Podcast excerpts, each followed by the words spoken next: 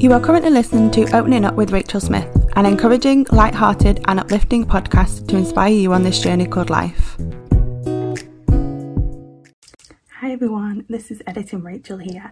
Um, if you have come back for the second part with Jo and Rosie. Um, I'm literally just going to jump straight into it um, in the middle of the conversation that I fin finished on in my last video. So if you haven't watched that, then please go back to last week's episode and check out part one or else this one might not make much sense to you. I will um, link it down below. But I hope that you enjoy this conversation. I hope that you get to um, hear more and learn more about eating disorders. Um, so yeah, just going to get right back into it.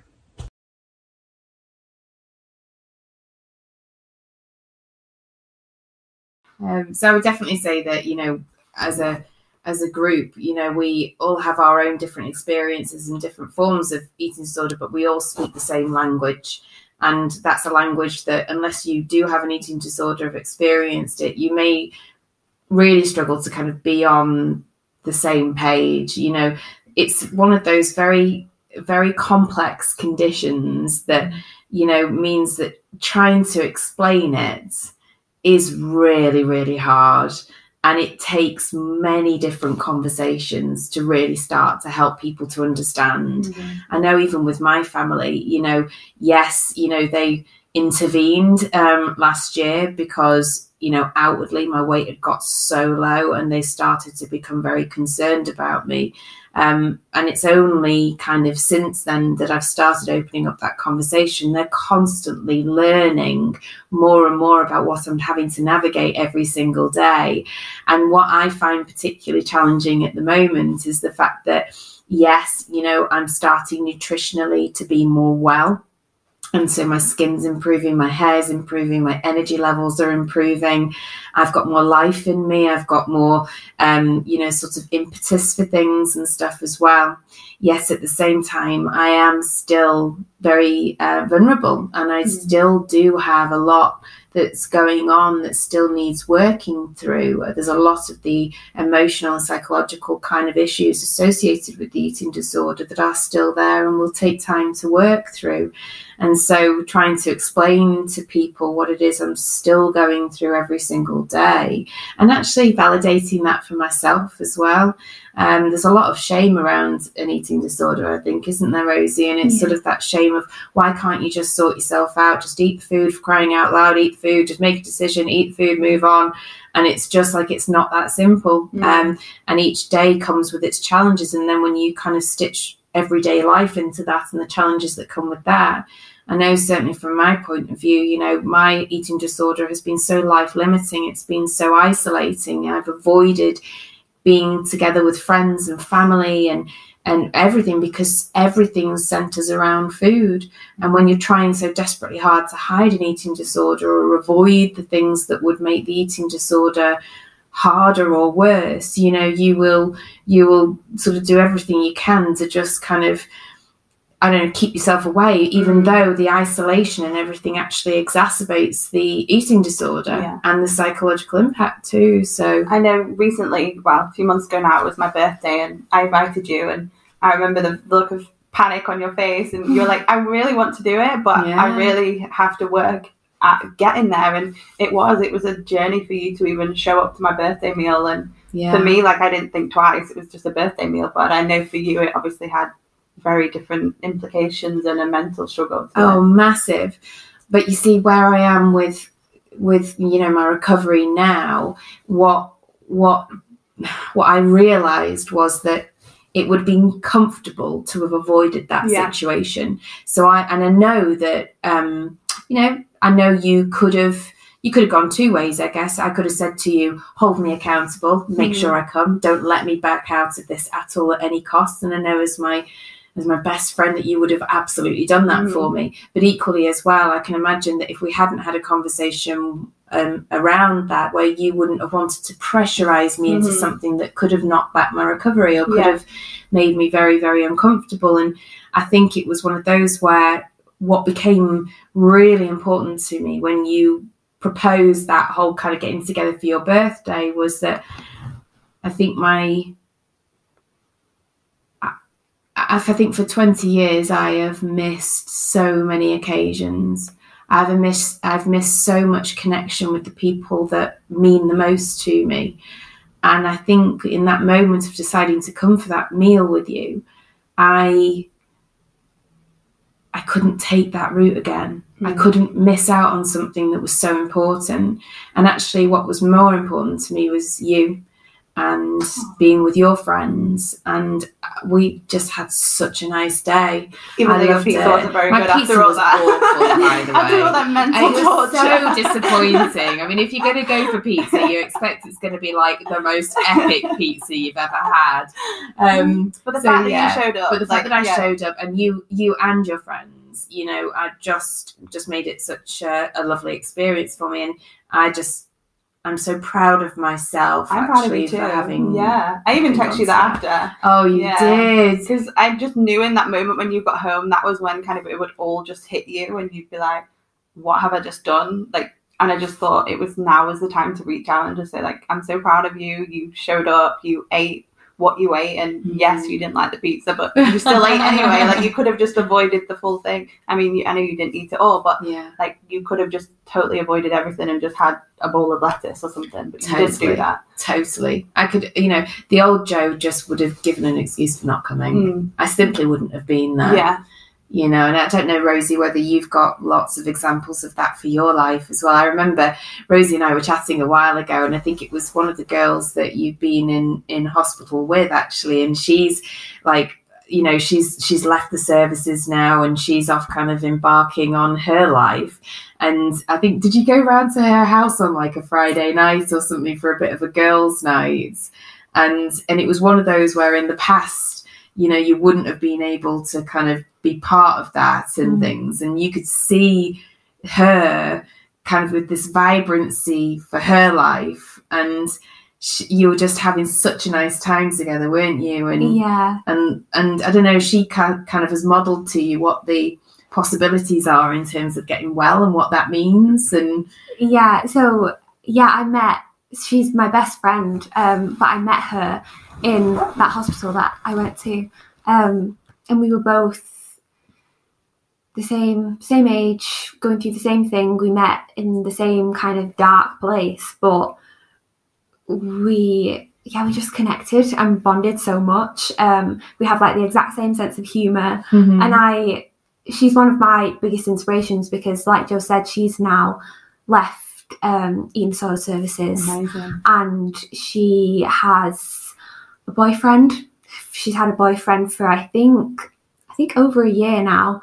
Um, and, and that brings challenges in itself because especially oh, yeah, when you're trying to get to know somebody like the first thing you do is let's go for food you know yeah and or just sat in front of the tv like eating like basic things like that that you don't think about that actually you know yeah. well i know she's recovered but i think there's probably a part of you that will always kind of be in the back of your head somewhere it'll still be there this the trigger almost um, but yeah, just simple life tasks like that, like yeah. how much of a, an effect it can have on your life. Mm. Yeah, and she like he's really good for her and they're they're such a good match. Um, and she is also in college and studying and she knows what she wants to do in the future. Wow. Um, and it just is really good for me to see that knowing that we started mm. from the same point and though I'm still struggling, it I can see that it is possible and mm. it is attainable because she's gone and done that and she's a living example of it.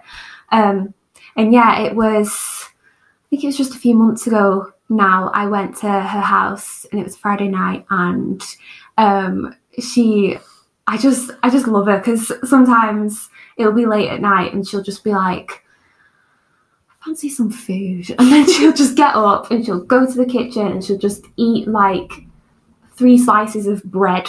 Wow. Just going And she it. has absolutely no mm. kind of issues anymore. She'll just eat the bread and not think about yeah. it. And yeah, she ate the bread and then she had um, a packet of strawberry laces and then she ate half a packet of um, biscuits and then wow. she ate a croissant and it was just random things because she wanted them and like it just and i find that when i'm with her and i'm living in the moment with her i just fall into it really easily and i do things that I would struggle to do on my own Mm. because I don't know, she like she brings out that side in me that she makes you feel safe as well, I yeah. guess. Yeah. and I although she's eaten all these things and like she has physically recovered quite a lot and she's happy like I don't think any different of her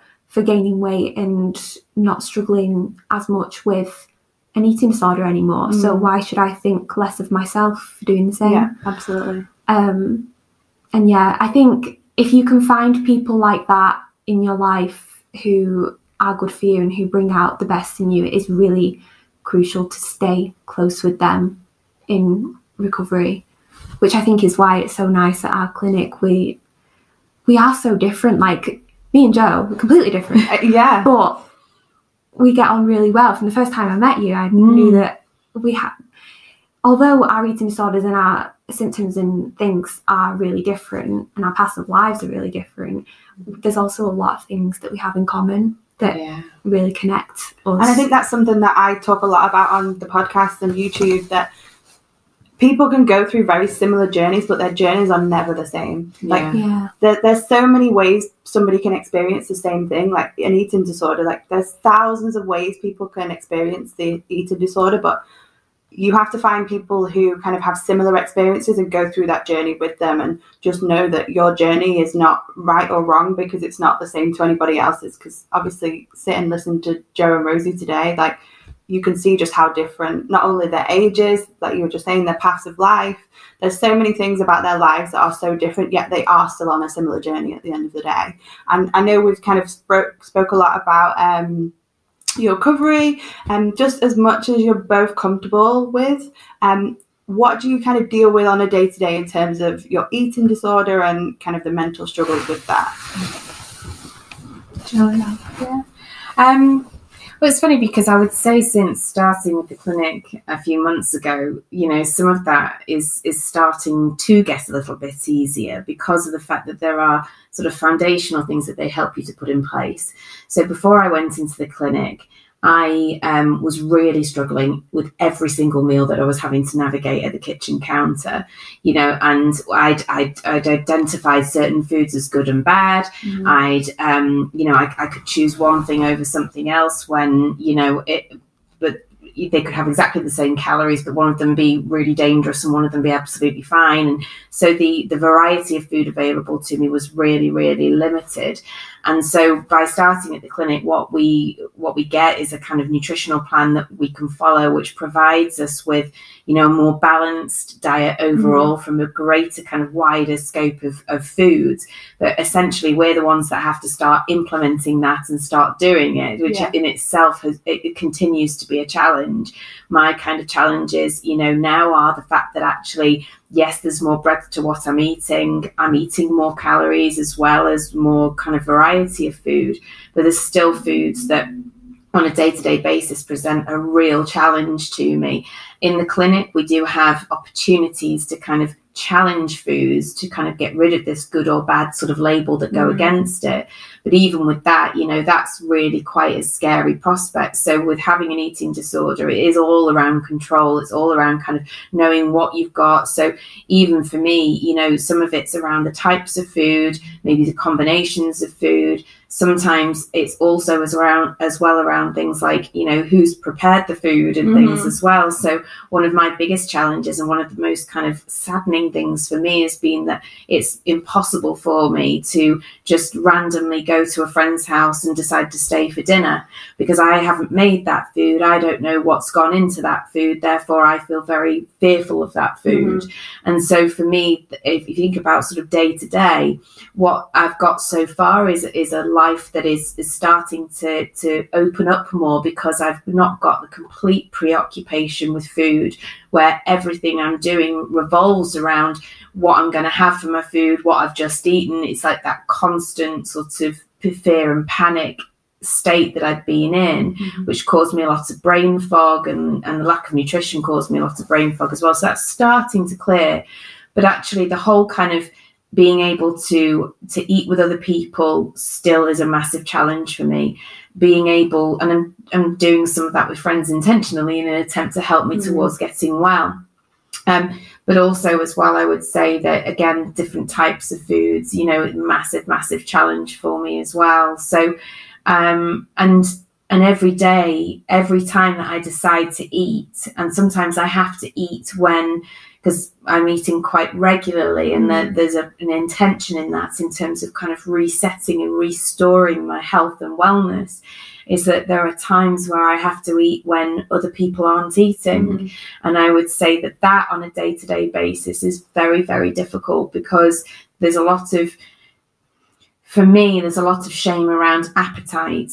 So I um, have kind of well embedded within me this feeling of that I shouldn't feel hungry Mhm. and that goes a lot deeper than that that's like um, not only a hunger for food but that's a hunger for any need that i might have it you know that comes from the psychological side of things for me over all these years is that you shouldn't want for something and shrinking myself you know is is kind of a way of not taking up space Mhm. and things like that. And so when I have to eat, when other people aren't eating, I feel very greedy. I feel very uncomfortable with it as well. I don't know whether you can kind of comment on that as well, Rosie, but you know, I would say the day to day is not only about actually adhering to an eating pattern that doesn't feel normal Yeah, this whole breakfast, lunch, dinner, like you, and with snacks of in between yeah, and all the rest. Of it. You kind of of have small chunks throughout the day. And I remember the first time you started doing that, you was eating, but when you were eating, you looked uncomfortable. Like, Yeah. because you, you were just like, well, you're not eating, so I shouldn't eat. But obviously now you've become more comfortable, and it's just one of those things that why should it be normal that we have breakfast, lunch, and dinner? We we should eat as and when our body needs to Absolutely. eat, and that's exactly kind of what your program is teaching you. Yeah. you need to eat regularly in order to just keep feeding yourself. Absolutely. And for your body to know that more food is coming. Mm-hmm. because Yeah. when you've starved it for as long as you have your body doesn't know and so you you can't function Mm. in any other area of your life because your body is overwhelming you with the sense of where's the next bit of food coming from Mhm. so the preoccupation with food becomes overwhelming Yeah. and you're you're trapped you're imprisoned by it so so yeah i don't know if that helps to kind of give some essence of, Yeah, of what's going on each day Uh, what would you kind of say for, for you, Rosie? Because obviously you're on very different journeys. Yeah, I did. I definitely relate to um, a lot of the things that you said, and it kind of made me think back to when I was kind of first struggling and I was in college. Like the preoccupation with food was massive for me. I remember in between lessons, like if I had a bit of free time, I didn't spend that studying or I didn't spend that um, socializing with friends. I would go on Instagram and look at like food accounts and look at recipes for things. Oh my gosh, we were having a conversation the other day about this, and I loved the fact that you mentioned it because Rosie was saying that, like, if she if she wanted the cake, so say it was a cake that she wanted, like she couldn't just give herself the cake or just bake the cake with the usual sugar, butter, eggs, um, you know, and flour. Instead, she'd be going onto a website, a blog, an Instagram account, and be looking for the healthiest version of the cake that she Oh, could really? bake. Yeah, Yeah, so she'd be using like what was it, applesauce? yeah, and um, like Did it taste um, oat flour. yeah, and- just bananas and honey and oats, and then it's like here's a cookie, and it wasn't a cookie. it just wasn't wasn't. cookie. no, and it didn't. It didn't fill that need Mm. that was actually no. I just like really want a cookie. I just really want cake. It was, it- yeah. It didn't even come close. But you called it a muted version. yeah, such yeah. Like instead of this lovely like colourful high definition thing, you had like this muted kind of plain, unflavoured, just yeah. And it didn't. It didn't hit the spot. um, but Doesn't sound like it. No. um, but yeah, I would definitely spend a lot of time. And I, when I was first kind of struggling, I spent a lot of time um, like tracking things that I ate and looking at making sure that what I ate was like um, what I deemed as healthy and safe. And sometimes on like a Sunday night, I would plan what I would have throughout the day for like getting on to Wednesday, Thursday, Friday. And it hadn't like let's just deal with the day that I've, I'm living before getting on to like Mm. what I'm eating on Thursday night. Do you remember where you was up to? Yeah, so I think um, what I was just going to say was that I think one of the other things as well, when you've got an eating disorder, where you've got the kind of foods that you class as being good and healthy and things like that, what you always feel is is um, that your decisions are so driven by your eating disorder that everybody else can have but you can't that you're somehow different. So what it means is that you know you see other people out there you know like people of your age uh, you know and or just enjoying life and just going with the flow of life that you know food is so beautifully kind of interwoven into that. But it's almost like they can have a pizza but i can't you know it's almost as in like you're constantly navigating that aren't you around it's a little bit like the cake cake example that you mm-hmm. gave that well you can have the cake but you can have a muted version of it you can't have the true cake. Mm-hmm. And the same thing goes for i think just generally as you're in your eating disorder it's almost like that person can have that lovely panini or sandwich or mm-hmm. whatever it is but i've got to sit here with my whatever it is that I just remember one night you phoned me and you were at your kitchen counter and you're like, I just, I think it was pizza. I don't, I don't remember what it was, but you were just like, I just want to eat the pizza, but I can't physically eat the pizza. yeah Yeah, I just want to go to the shop and eat the pizza, buy a pizza and eat it, but I can't physically do it. Yeah, and I knew at that point as well that my body was desperate. Mm. It's almost like, you know, your body doesn't lie. Mm. And it's really funny because I have I know that my my body often will tell me it's like I need a bit of fat today or I Mm. need some ca- extra carbohydrate today. You just need some extra calories today. But my eating disorder is so loud and so strong that it almost makes me um, deny what my body naturally wants. Yeah. And the thing with eating to a plan is the fact that, you know, the plan is safe to a point, but what the plan doesn't allow you to do is to deviate to what your body might need in that moment.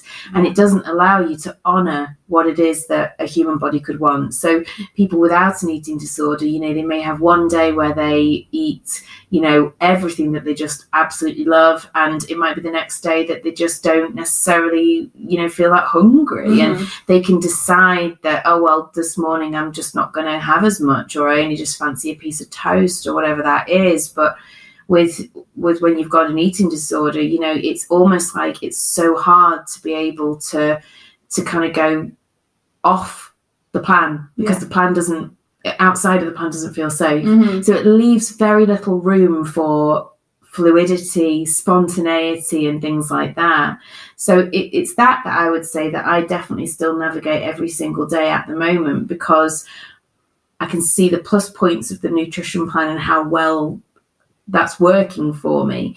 But in real life, it it won't work for Yeah. the long term. So it will need to constantly keep evolving, Mhm. and that's where our role in, in looking after our own recovery is that right okay well when are we going to challenge being off that Mhm. and how much of an evidence bank can we kind of build up so that we start to trust it Yeah. a bit like your friend where she can go right okay i'm going to have a croissant at you know midnight. A real croissant, Why not the a, heck a low not? definition croissant. yeah well, we were talking about this at clinic the other day actually as well because you know um, we were talking about um, having breakfast together because we do eat together when we're, we're there and we were saying you know we all kind of have our own typical breakfast that we Mm. have you know what what kind of breakfast does your heart really want? Yeah.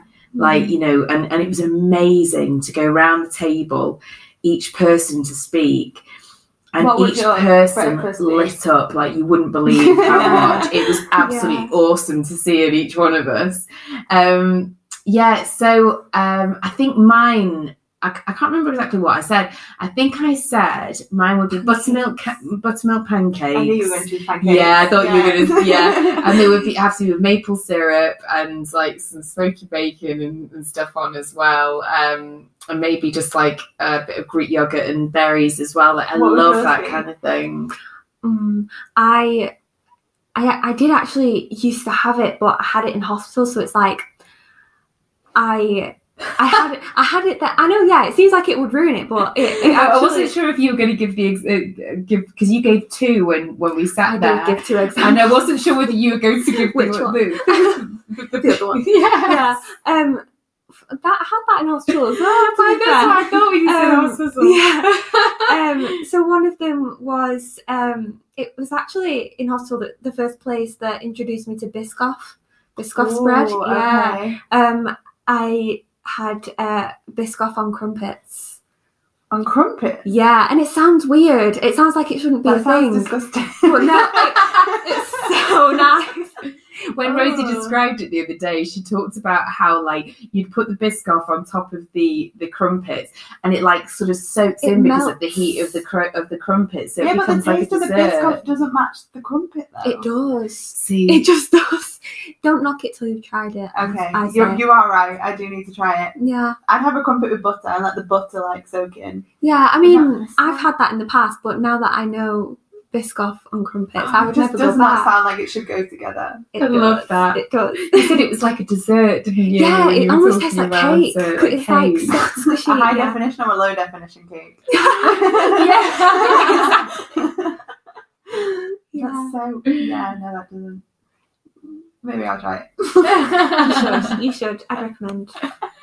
Um, well, just thank you so much for both of you um, just coming on the podcast and YouTube today and just sharing your stories and going into a little more detail.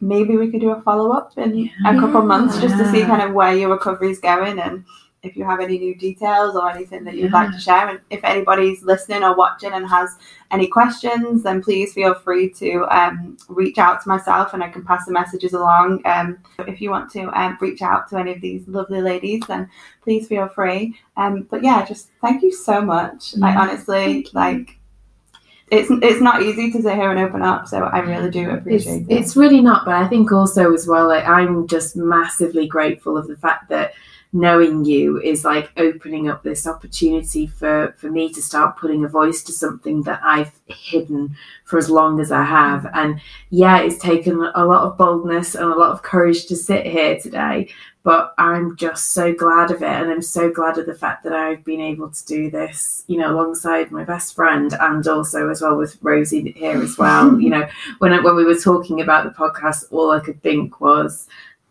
this is the person I'd like to have sharing her story as well. Aw. Well, thank you, Rosie. Thank you. um, yeah, I hope you come back next week for a another episode, and I hope you all have a good week, and I will see you soon. Bye. Thank you for listening to Opening Up with Rachel Smith. I hope to see you back for future episodes so we can all continue growing and figuring this thing called life out.